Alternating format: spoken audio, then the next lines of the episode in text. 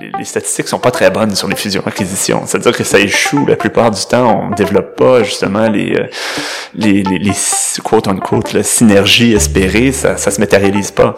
Mais euh, il y a beaucoup de cas où, on réussit. Puis il y a des gens qui sont capables de le faire d'une manière répétée. Donc il y a des entreprises qui sont des, des des fusions-acquisitions. Bienvenue au podcast Culture Inc., le podcast où j'explore ce qui définit de la culture d'entreprise. Dans cet épisode, je me suis entretenu avec David Brunet. David m'a approché avec un sujet bien particulier que je ne connaissais pas avant même l'enregistrement de cet épisode, le reprenariat. Je vous laisse découvrir ce qu'est ce concept et le lien intime qu'il a avec la culture d'une entreprise. Sans plus tarder, voici l'épisode avec David Brunet. Euh, moi, je suis euh, à la base euh, un ingénieur. J'étudie en ingénierie électrique mais j'ai abouti dans un domaine euh, de génie biomédical et euh, graduellement mes, mes fonctions m'ont mené vers la gestion. Donc en ce moment, euh, je suis surtout un gestionnaire dans un domaine biomédical qui marie la science et la technologie.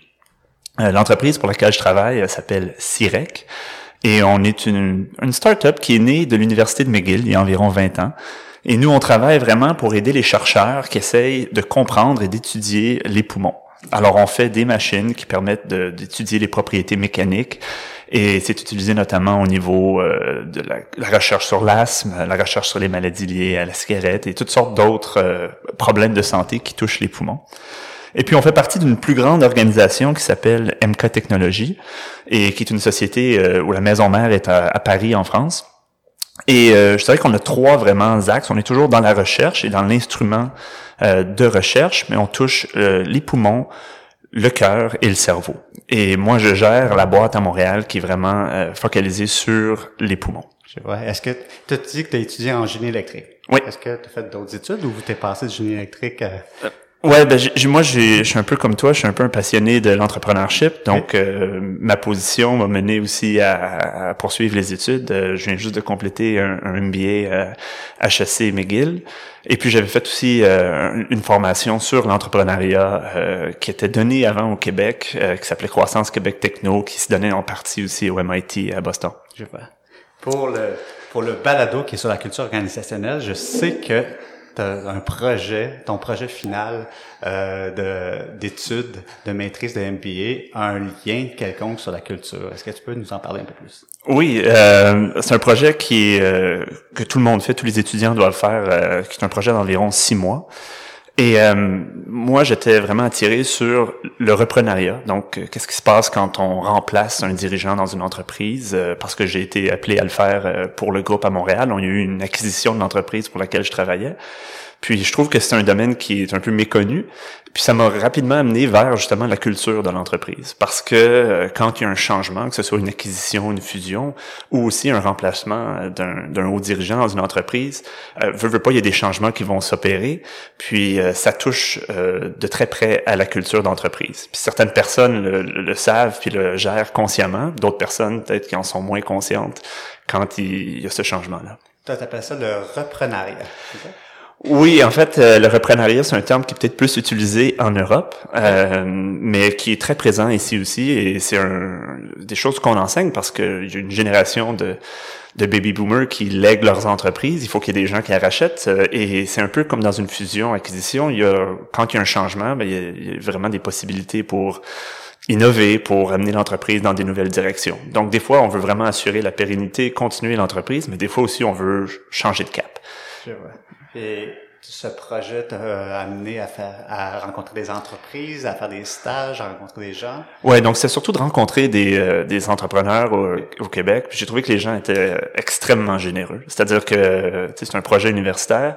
Ça m'a permis d'appeler des gens, des grands gestionnaires, des gens qui gèrent des entreprises euh, souvent d'une valeur de 1 milliard et plus, et euh, ok, c'est pas des, c'est pas le dépanneur du coin. C'était pas des petites business. Non, il y avait un mélange de petites business. Euh, il y avait des gens qui avaient fait justement, euh, qui s'étaient donné un projet de racheter une entreprise, puis qui avaient monté une espèce de de, de, de fonds pour justement euh, rappeler, trouver des gens qui étaient prêts à les céder. Donc là, c'était des petites business, c'était des petites PME, mais il y avait aussi des grandes entreprises. Puis des fois, c'était plus une fusion-acquisition, mais des fois, c'est des gens qui ont réussi, puis qui décident de d'investir, donc d'acheter dans une entreprise qui est bien établie et et d'ensuite d'en prendre le contrôle pour la mener ailleurs. C'était justement le cas, je pense que je peux le nommer, là, de, de, de Pierre Marcouillet qui avait réussi avec avec Camso, mm. après justement avoir connu un super grand succès chez, chez Venmar. Puis euh, lui, euh, ça tenait aussi grandement à cœur la, culture d'entreprise. C'était une des raisons pour laquelle il avait justement repris euh, position dans l'entreprise, parce qu'il me disait qu'une une culture d'entreprise, ça se change pas de l'extérieur. Il faut le faire de l'intérieur.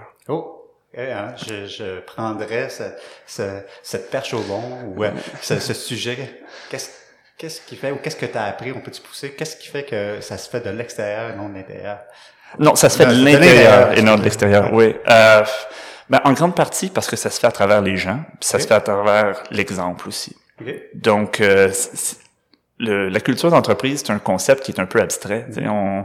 y a personne qui va te donner la, la même définition de, de la culture de l'entreprise. Est-ce que tu es venu à avoir ta propre définition?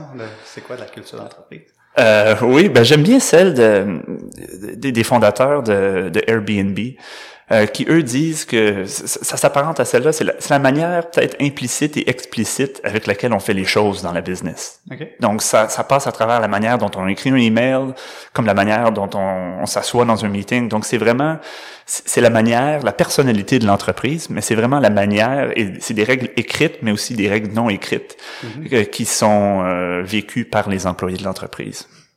Et durant ce projet-là, tu as eu à observer ou c'est beaucoup par des rencontres? C'est beaucoup par des rencontres, oui. Tu avais un questionnaire, tu posais des ouais, questions? des questions, justement. Puis on, parmi les questions, c'est est-ce que c'était, est-ce que la culture entreprise était quelque chose que vous avez activement cherché à faire évoluer. Euh, quand on achète une entreprise, j'imagine qu'il y a différentes raisons. Là. Il y a des gens qui vont l'acheter pour une technologie, il y a des gens qui vont l'acheter parce que c'est un partenariat. Il y avait peut-être un aspect stratégique, une ressource clé, mais qu'on le veuille ou pas, toutes les compagnies ont une culture d'entreprise et il faut savoir gérer euh, justement cet aspect-là de la culture ou de l'intégration. Puis c'est la même chose aussi dans le cas de quelqu'un qui reprend une business. Quand on achète une business, ça vient avec des employés qui ont mm-hmm. du vécu, ils ont une historique, et ils ont un parcours, et puis tout ça, ça se manifeste euh, justement dans la culture de l'entreprise. Et c'est peut-être moins le cas dans un start-up, vraiment, là, quand on part une entreprise puis qu'on est deux fondateurs, là, c'est à nous de la bâtir, cette culture-là. Donc, il y a moins d'historique. Mm-hmm. Mais dans la plupart des cas, moi, les, les entrevues que j'ai menées puis les gens que j'ai rencontrés, ben, on a hérité d'une culture qui n'était pas nécessairement celle qu'on aurait peut-être mis en place et on a peut-être voulu la faire évoluer ailleurs. Puis euh, ton projet, c'est tu rencontrais des gens qui faisaient des acquisitions, c'est pas ceux qui vendaient, c'est ça? Non, c'était les racheteurs, les, repreneurs, oui. Qu'est-ce que tu as appris? Euh, y a-t-il des choses, des surprises ou des, des faits particuliers que, qui t'a, que tu as découvert à travers ces rencontres? Euh, oui, absolument. Ben, donc justement, j'ai appris qu'il y a des gens qui vraiment, dès le départ, savaient que ça allait être un enjeu. Et je pense que c'est eux qui ont mieux géré les intégrations. Et bon, il y a toutes sortes de, il n'y a pas une mauvaise culture ou une bonne culture. C'est, souvent, c'est d'essayer de définir un peu les, les, comportements espérés, puis les valeurs que, que les employés doivent vivre et que les fondateurs aussi doivent communiquer aux employés. Comment on euh, se prépare à faire une acquisition quand on sait que la culture va être un enjeu? Ben, je pense que la culture est, toujours un enjeu. Donc, euh, on, se prépare en, du mieux possible. Qu'ils voyaient venir plus que d'autres. Alors, ceux qui, euh, selon moi, qui m'ont le plus impressionné, c'est ceux qui avaient un, un, talent puis qui misaient vraiment sur la communication. Et il y a des gens qui, dès le départ, là, savaient que ça allait prendre euh, une espèce de town hall meeting euh, au moins un, par semaine pour vraiment expliquer aux employés euh, où on s'en va, comment on va y arriver, puis le pourquoi. C'est le pourquoi qui ressort beaucoup dans, dans cet aspect de la culture. Puis si je reviens à mon exemple un peu plus tôt chez, chez Camso, il, fallait le faire vraiment sur le terrain.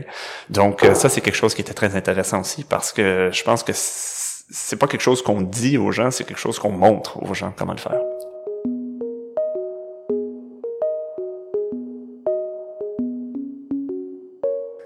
Avant l'acquisition, il y a des, des bonnes, euh, il y a un framework ou des manières d'aller voir est-ce que la culture, quel, quel type de culture qu'il y a, puis que se préparer ou c'est vraiment, est-ce qu'il y a une manière ouais.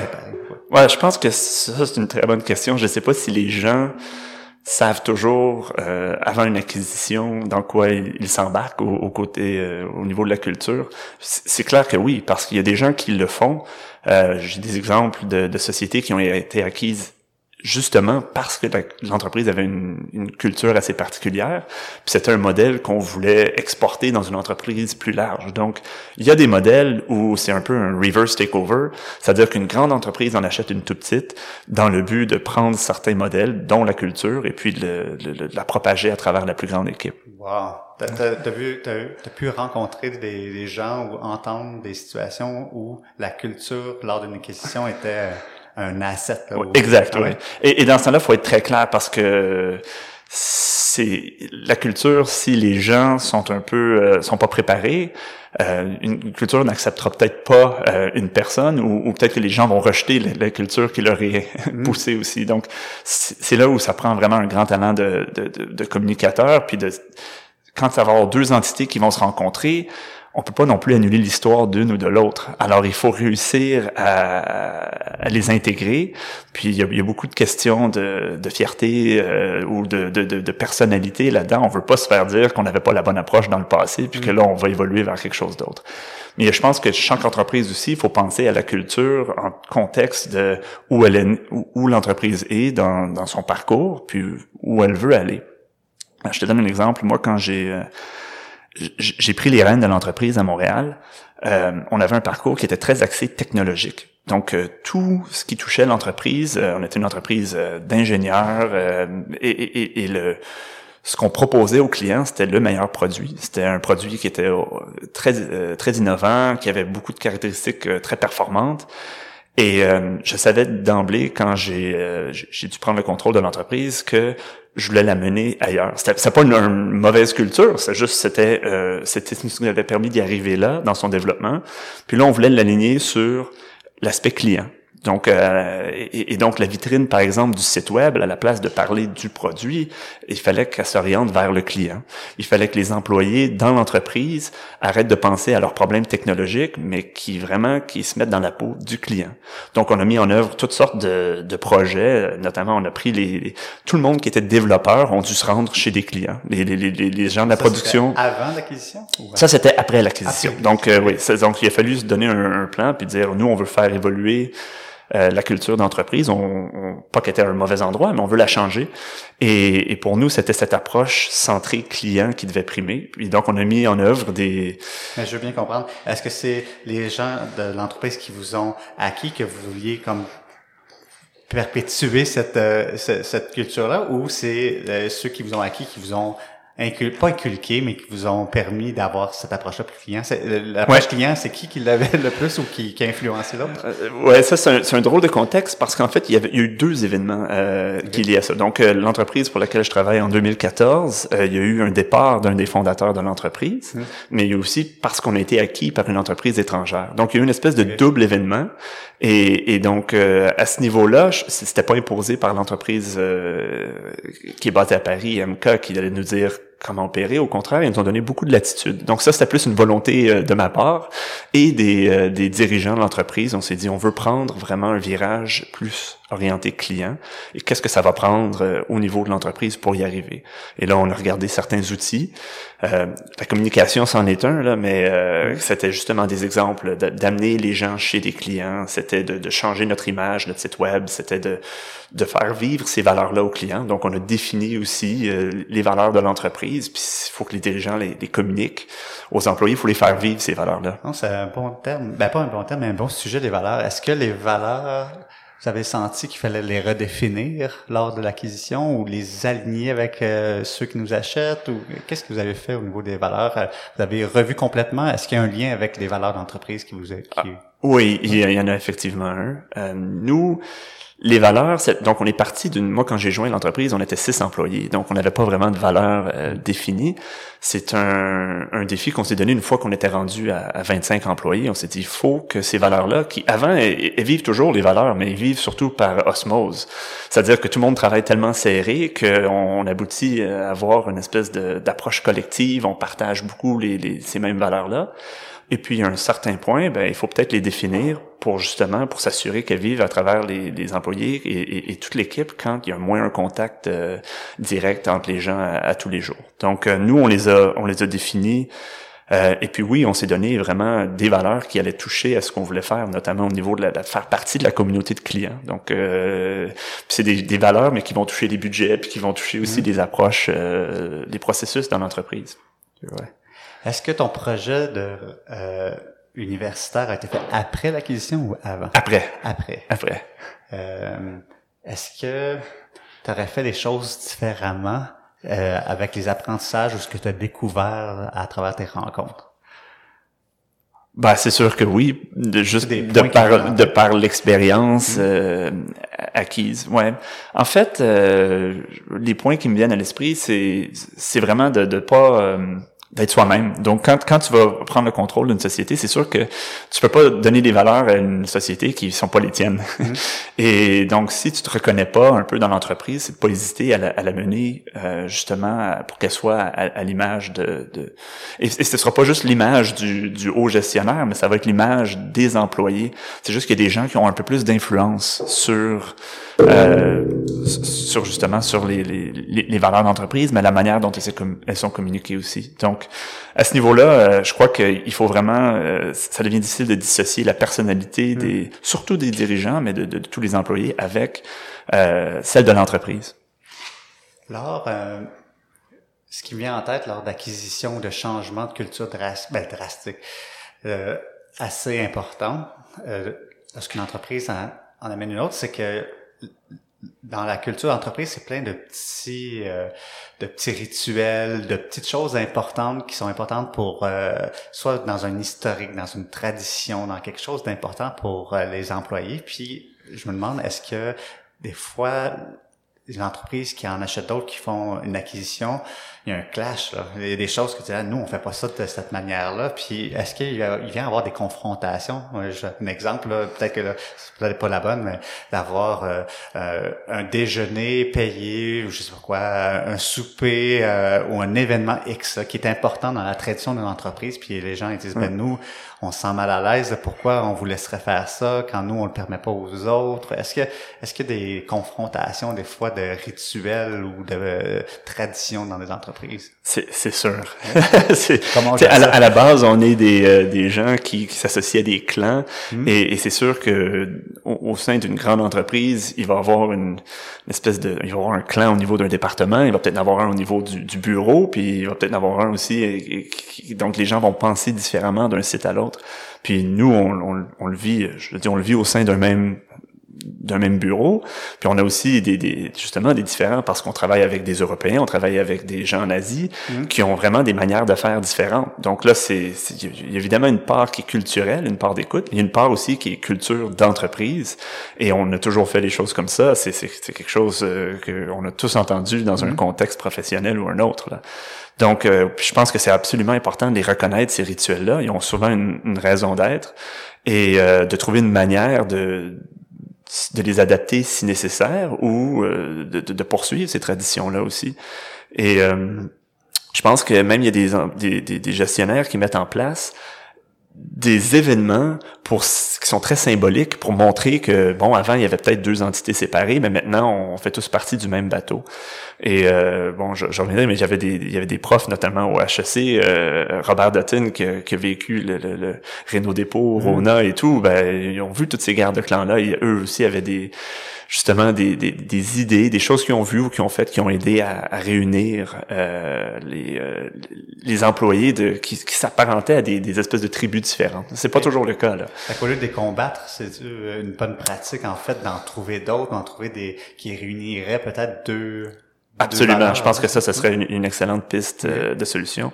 Nous, euh, je pense que les choses se font beaucoup par email et mm. ça, c'est ça souvent ça ça amplifie euh, les différences. Les gens euh, communiquent moins. Quand une fois on se voit en personne ou qu'on se parle au téléphone, euh, on, on, apprend à beaucoup mieux comprendre le, le, peut-être les différences. et puis il faut, faut regarder les similarités puis essayer de, de trouver des points communs. Mais il faut vraiment se parler. Et nous, quand on a on a commencé à faire des retraites annuelles aussi, donc vraiment, et ça, ça se voit aussi dans plusieurs entreprises là, mais c'est c'est de passer du temps ensemble les employés dans un contexte qui est pas nécessairement euh, professionnel qui est pas lié euh, justement à la job, mais euh, tu sais jouer une, une, partie de volleyball.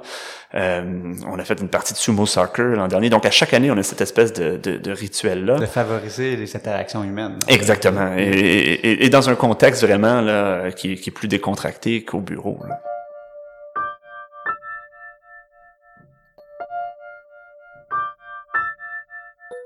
Les courriels sont pas une bonne source euh, pour véhiculer peut-être ou transformer une culture. Donc, est-ce que est-ce qu'avec les nouvelles technologies ou la nouvelle manière de travailler, ça devient de plus en plus dur justement? Euh, Les courriels sont tellement présents maintenant. Euh, on, on travaille des fois de la maison, on est de moins en moins en contact. Est-ce que est-ce que c'est d'essayer justement de combattre ces ces moyens-là de communiquer pour aider à à ce que une euh, une acquisition ou un départ ou quelque chose de particulier entre deux entités d'entreprise se, se, se, réunissent bien ensemble? Ouais, je pense que ça, c'est, c'est sûr que ça va passer à travers les gens. Et la première étape, c'est de rallier l'équipe. Donc, trouver une manière de rallier l'équipe, euh, parce que c'est quand même un événement traumatique, là, une fusion-acquisition. Les gens ont, certaines personnes vont avoir peur pour leur emploi, d'autres vont voir une opportunité. Donc, chacun perçoit cet événement-là euh, différemment, ou un changement de dirigeant. Tu sais, on entend souvent parler ça aussi dans les, surtout dans les journaux, on parle toujours de comment ça va se produire si euh, la journée où Steve Jobs a quitté Apple, est-ce que quelqu'un va être capable de reprendre le flambeau à sa manière ou et, et, donc, je pense qu'il faut que le, premier point, c'est de rallier les gens, rallier les gens autour de justement de, de, de valeurs communes. Souvent, quand une entreprise en achète une autre, ben, c'est parce qu'il y a une raison. Il y a quelque mm. chose qui justifie cet investissement. Mais, euh, mais et, la raison principale, c'est souvent les gens. C'est le point de départ quand euh, quand il y a une situation de rachat. Et donc de rallier l'équipe, euh, puis ensuite c'est de les, les, expliquer, de les définir euh, les valeurs de l'entreprise, les faire vivre à travers les gens, les faire vivre à travers des processus, puis une espèce de, de toute l'équipe autour de d'un point commun. Puis euh, on va parler souvent de, de, de, de petits projets, des, des, choses qui vont faire que y a une expression qui s'appelle quick wins. Là, donc on va trouver des choses, des points sur lesquels bâtir. Puis nous, ça se fait surtout euh, à travers les gens. Donc mettre des échanges, envoyer des Canadiens en Europe, envoyer des des, euh, des, Français en, Amérique. Et les gens sont très prêts à le faire. Et c'est c'est ce qui est peu... souligner. Peut-être que c'était pas évident au début, les premiers temps. Qu'est-ce que toi, t'en as vécu une. Est-ce que tu te rappelles peut-être des premiers, les choses un peu négatives ou qu'est-ce qu'il y a eu, que les gens ont eu comme réflexe, qui ont, qui sont plus comme, puis euh, finalement qui se sont peut-être pas avérés vrais, mais qu'est-ce que les gens viennent soit en tête lors d'une acquisition, puis qu'on peut travailler à essayer de d'enlever comme comme concept ou comme comme croyance? Ah, ben, moi, j'ai juste vécu une expérience, donc je pourrais pas parler pour pour toutes les euh, les autres entreprises. Euh, dans notre cas, je pense qu'il y a eu, il y avait une certaine crainte au début, euh, le fait d'avoir un nouveau dirigeant. On, se demande un peu qu'est-ce qui va changer en termes de, de, de règles? Est-ce qu'on va perdre certains avantages? Est-ce qu'on va en gagner? Donc cette inquiétude-là qui, qui, est souvent là. Mais sinon, je pense que la meilleure chose à faire, c'est de connaître un peu du succès. C'est d'y donner vraiment son meilleur. Et puis ensuite, une fois que que qu'on apprend à connaître euh, l'autre équipe, on réalise que souvent les entreprises euh, ont des forces qui sont très complémentaires. Donc euh, puis c'est la raison justement pour laquelle il y a des fusions-acquisitions, c'est qu'on va chercher un aspect qu'une entreprise fait bien, puis on essaye de l'exploiter, euh, de le faire rayonner à travers une organisation un peu plus large. Donc dans notre cas, je pense que ben, ça a été ça a été surtout de parler avec l'équipe, vraiment de, s'asseoir, de faire des et, et nous, ce qu'on allé chercher, je trouve qui était très bien, c'était euh, cette habilité à, communiquer. Vraiment, on a, on a développé une grande transparence avec les employés suite à la fusion où euh, vraiment les employés sont au courant de la performance financière de l'entreprise. On s'assoit tous les trois mois avec les gens, puis on c'est une espèce de, de Q&A. Euh, chaque chaque personne peut poser des questions. Il y a vraiment rien qui est, qui est tabou. Euh, puis, euh, ce que ça a permis aussi, c'est que ça a libéré un peu, ça a permis de le renouveau dans l'entreprise. Euh, donc, ça a permis à des jeunes qui, qui cherchaient à prendre du galon, à, prendre plus de responsabilités, mais ça leur a ouvert une porte à ce niveau-là. Fait que c'est une, une, expérience d'apprentissage assez incroyable, une fusion-acquisition. Parce que là, on regarde un peu ce qui se passe dans dans deux entreprises distinctes, puis on essaie de comprendre pourquoi une entreprise opère d'une manière, puis une autre opère euh, avec une autre euh, façon de faire, puis d'essayer d'y voir clair dans tout ça. Et c'est sûr que si on est ouvert à changer ces, ces méthodes, ben là, on, on, risque vraiment de, plus d'améliorer la performance. Euh, moi, c'est ce que ce que je ferais, c'est surtout de, de, de garder une période d'apprentissage où on met pas de changement en place nécessairement dès les débuts, il y en a qui peuvent le faire. S'ils arrivent là avec déjà une idée très claire et précise de ce qu'ils veulent faire, ben, il n'y a, rien de contre. Mais souvent, euh, si on se donne une période d'apprentissage et d'intégration, on va peut-être pouvoir justement euh, aller chercher du mieux des deux côtés. C'est pas juste une entreprise qui va donner à, à la parente ou la parente qui va donner à la, filiale. Ça devrait être, on, est capable d'aller chercher les deux, le meilleur des deux mondes. Dans tes rencontres, est-ce que tu tu as eu la, ben, la chance ou est-ce qu'il y a des éléments assez clairs qui sont venus euh, à finalement être classés comme des choses à éviter? Est-ce qu'il y a des gens qui, t'ont, que, dans tes rencontres, qui des erreurs ou des pièges, en fait, que les gens sont tombés puis ont dit à, l'avoir refait ou dans cette situation-là, je ne ferai pas? Ou, ou que les gens ont déjà entendu puis ont tenté d'éviter? Qu'est-ce qui serait le top trois, ben, trois, ou même quelque chose, une chose qui vient en tête de dire ça en généralement là, ça marche pas ou c'est une erreur au niveau culture lors d'une acquisition. Ouais, ben, je pense que ça passe encore à travers les gens. C'est que s'il y a quelqu'un qui ne cadre pas dans les, la culture de l'entreprise qu'on veut mettre en place ou qu'on veut changer, euh, ça va être très difficile de, de, de, de changer euh, cette personne-là. Donc la culture va, va, va, devoir rejeter la personne ou la direction va devoir dire écoutez, on, on est rendu ailleurs en termes de d'où on peut en arriver. C'est de forcer la culture à tout le monde dans tous les contextes? Ben, je, je, pense que la culture, elle est la même pour à peu près tout le monde. S'il y a des gens qui veulent pas y adhérer, pour des raisons quelconques, peut-être euh, justement parce qu'ils ils croient pas à l'approche ou ils, ils, veulent peut-être saboter l'effort. Euh, à, ce niveau-là, je pense que c'est de trouver une manière de, de, ça va être peut-être très difficile de, de changer les gens. Une petite dernière question. On a on a souvent l'impression que lors d'une acquisition, c'est souvent négatif. On, mm-hmm. En fait, je sais pas si c'est l'image à tout le monde, mais ah, on a une petite entreprise, ça va bien, là, on a, on, on se fait acheter, puis là, tout a changé. C'était pas comme avant, euh, quand c'était nous qui avions l'entreprise. C'est souvent, il y a une connotation des fois qui sont euh, qui est souvent négative. Je cherche à voir, est-ce que l'inverse, est-ce que il y a des situations que tu as appris ou tu as su, qui est documenté, ou ça a été quelque chose de, de formidable, ou en fait un levier au niveau culturel euh, que l'acquisition a apporté à l'entreprise? Ben, il faut, parce que sinon les gens en feraient pas des acquisitions et, des fusions, ouais. des fois, ça peut être juste financier, mais culturellement, c'est pas euh, très avantageux. Ouais, ben, je pense que ça, c'est si les dirigeants sont vraiment, ils comprennent très bien les enjeux dès le départ, puis c'est un mariage euh, c'est sûr qu'il y a des mariages arrangés ou il y a des mariages moins volontaires, mais c'est sûr que quand c'est une fusion de type, euh, il y a toujours le, 1 plus 1 égale 3, là, mm. le, mythique. Euh, mais c'est parce qu'il y a des gens qui ont pensé aussi à, la fusion, puis qui voient peut-être une combinaison de, de, de forces qui fait en sorte que l'entité résultante est plus grande. en réalité, euh, ça marche. Les, les, les, statistiques sont pas très bonnes sur les fusions-acquisitions. C'est-à-dire que ça échoue la plupart du temps. On développe pas justement les euh, les, les, les quote unquote la synergie espérée. Ça, ça se matérialise pas.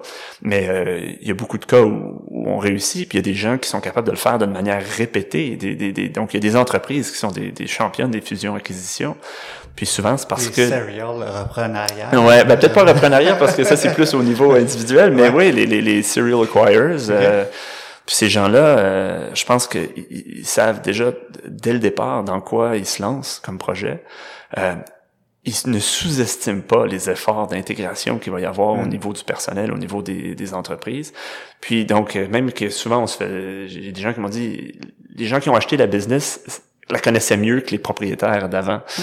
Donc, euh, il, savait exactement qu'est-ce que ça allait prendre pour ramener l'entreprise euh, où il voulait le faire. Donc, je pense qu'il y en a. Puis, il y a des cas où c'est vraiment purement stratégique. Là, euh, là on parle de, de, de, culture d'entreprise, mais c'est sûr que si une entreprise qui, qui a vraiment un talent d'ingénierie, puis l'autre qui a un réseau de distribution, c'est un mariage assez simple.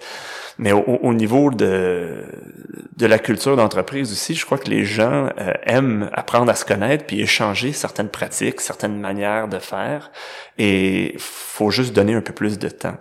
Euh, nous, parmi les exemples, on avait vraiment une méthodologie très euh, très axée sur tout ce qui est agile, et, et, non seulement au niveau du développement, mais aussi au niveau euh, de tout ce qui est vente, projet marketing, donc toute l'entreprise, le, côté production, on, on était en framework agile, et puis ça, ça a été, il y a certains éléments qui ont été cueillis, repris par la société qui nous a achetés, puis de la même manière, nous, on, on, a pris certaines de leurs manières de faire, notamment au niveau de de, tout ce qui était l'attitude face aux clients, comment on, répond rapidement aux, besoins clients et tout, ce qui était moins notre cas avant.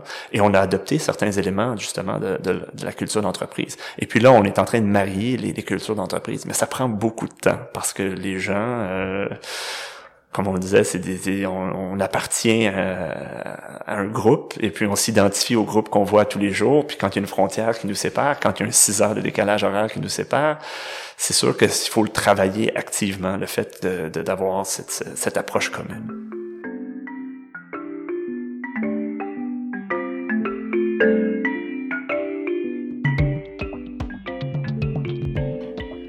Question signature en fait du balado que j'aimerais te poser. Euh, il n'y a pas un lien direct avec le thème euh, qu'on parle aujourd'hui, mais je veux savoir, David, tu repars ton, ta propre entreprise. Ça va bien ou il y a un David Brunet Inc. qui parle. Ouais.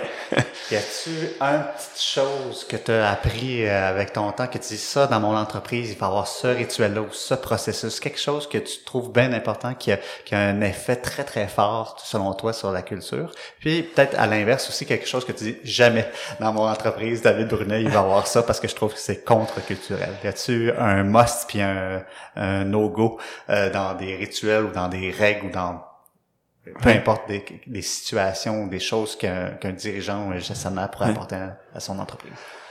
Ah ben, je ne sais pas si les règles s'appliquent à tous, euh, mais je peux dire que pour pour moi, moi j'ai un peu le luxe de pouvoir justement mettre en œuvre, et puis je pense que la plupart des gens chez nous euh, ont aussi, c'est de mettre en place des idées, des projets qui font évoluer la culture. Euh, puis moi, ce que je pense qu'il y, a quelque chose qu'on sur lequel on va toujours insister, c'est d'avoir du fun et d'avoir du plaisir. On l'a même mis euh, dans, dans, les valeurs de l'entreprise. Je crois qu'il y a personne qui veut travailler euh, chaque semaine puis rentrer au bureau sans avoir du plaisir. Et donc, qu'est-ce que ça veut dire concrètement? Ben, ça veut dire qu'il faut, faut permettre à, à, tous là, de justement de que ce soit d'avoir un peu de plaisir, rire de soi-même, autant dans des dans des présentations qu'on fait à l'interne avec l'entreprise, souvent avec des clients aussi. Il faut, faut pas juste dire on va avoir du fun, mais mais ensuite, qu'il y a une table de baby-foot, de, football dans l'entreprise, puis personne qui joue. Mm. C'est pas ce qu'il faut faire. Faut, faut justement, faut, faut prêcher par l'exemple. Puis nous, je pense qu'on on le fait beaucoup et les gens l'ont intégré à leur manière, dans, que ce soit dans les Scrum meetings, euh, ils, ont, ils, ont, des espèces de rituels qui sont différents au niveau de la production, au niveau des ventes et du marketing, euh, que ce soit aussi dans tout ce qui est euh, euh les, les, les, les, pratiques qu'on a au, au, travail pour justement le, déconnecté. Euh, donc, je pense que ça, l'aspect plaisir pour moi, euh, puis ça fait partie de la culture d'entreprise, c'est sûr, mm. parce que c'est pas toutes les entreprises qui peuvent justement se peut-être se, se, permettre ou pas au même degré. Euh, ce que puis un autre exemple de ce que je referais aussi constamment, c'est cette retraite. Je pense que les gens qui vont euh, prendre, euh, qui vont souper ensemble, puis qui ils, jouent à des jeux dans un contexte qui est pas le travail, apprennent à se connaître mille fois plus rapidement que que ce qu'on fait quand on est au travail. Ah, ça, ça, serait mes deux livres. Absolument. Ouais. Y a-tu un no-go? Y a quelque chose que tu as vu dans ta carrière que tu dis ça, je ferais pas ça, je pense que c'est négatif. Ou ça a une bonne intention au départ, mais ça a des résultats un peu mitigés ou mauvais. Ouais, ben je ferais attention à tout ce qui ce qui mène à une espèce d'atmosphère tendue. Euh, c'est sûr que des fois il y a des choses que puis c'est sûr que les entreprises peuvent évoluer. Il y a des rituels que les entreprises peuvent mettre en place quand sont deux ou trois personnes. Euh, des rituels d'initiation, tout ça, ça, je resterais vraiment loin de ça. Jamais on ferait, on ferait quelque chose comme euh, qui, qui, va un peu, euh, qui rendrait les gens mal à l'aise. Ça, je ferais, faut faire très attention. L'autre aspect aussi que, que j'ai, j'ai vu parce que ça, j'ai vu toutes sortes d'exemples de culture. celui que je pas sûr à 100%, c'est les espèces de bureaux où on n'a pas une place assignée au travail. Là. Donc, c'est la mode en ce moment, là, chez les, les, même les cabinets comptables. il y a un thème pour ça. non, pas les hôtels, mais les, les, entreprises un peu comme Deloitte, là, où on, rentre. Bon, je ne sais pas si ça fonctionne pour eux, l'exemple. Je, j'aimerais voir, mais où les gens ont, ont, ont, un casier, puis à chaque jour, on peut se ramasser ailleurs dans l'entreprise. Donc, on n'a pas de place assignée. Et c'est les employés eux-mêmes ou on se fait assigner? Euh, je, je, je, sais pas exactement. Et, et, donc, moi, ce que j'ai entendu, c'est que les gens sur une nouvelle place de travail euh, à, tous les jours. On peut... Euh, ben, c'est le fun d'avoir une, une aire de travail ouverte où les gens vont rencontrer des gens différents, mais aussi quand on passe sa vie au travail, on veut pouvoir avoir peut-être un endroit qui, qui est le sien où on peut, euh, ouais, un, petit confort, un rappel ça. Exactement. Ça. Mais je, je l'ai jamais essayé. Alors peut-être ça, ça, ben, lui, ça sera sur le, à tester. Euh, ce serait y penser deux fois. Je suis pas sûr que, que les gens chez nous seraient prêts à accepter ça. Donc faudrait faire, faudrait mener une expérience en premier lieu. Mais euh, ça c'est le genre de choses qui euh, que je serais moins prêt à embarquer dans au niveau de la culture. David, merci beaucoup, beaucoup de ta présence au balado. Si les gens voulaient savoir plus, te contacter ou te suivre, est-ce que est-ce qu'il y a des moyens de te suivre? On parle de, je sais pas, est-ce qu'il y a des Twitter, LinkedIn, email. Ah, ça me fera plaisir de partager mon email s'il y a des gens qui veulent euh, discuter avec moi, absolument. On va le mettre sur le, la page euh, de l'épisode. Fantastique, oui. Ben, merci beaucoup, Mathieu. C'était vraiment un plaisir de parler avec toi. Puis euh, j'ai bien hâte d'écouter les, les, tous les participants à, à ce balado. Merci beaucoup. Merci. Ceci complète l'épisode de Culture Inc. sur le reprenariat avec David Brunet. Si vous avez apprécié cet épisode, n'hésitez surtout pas à le partager sur tous vos réseaux sociaux. Je vous invite également à visiter notre site web cultureincpodcast.com pour tous les détails les liens qui ont été mentionnés dans cet épisode. Je vous donne rendez-vous au prochain épisode où je continue ma quête, ma mission d'explorer un sujet à la fois, ce qui définit la culture d'entreprise. Bye!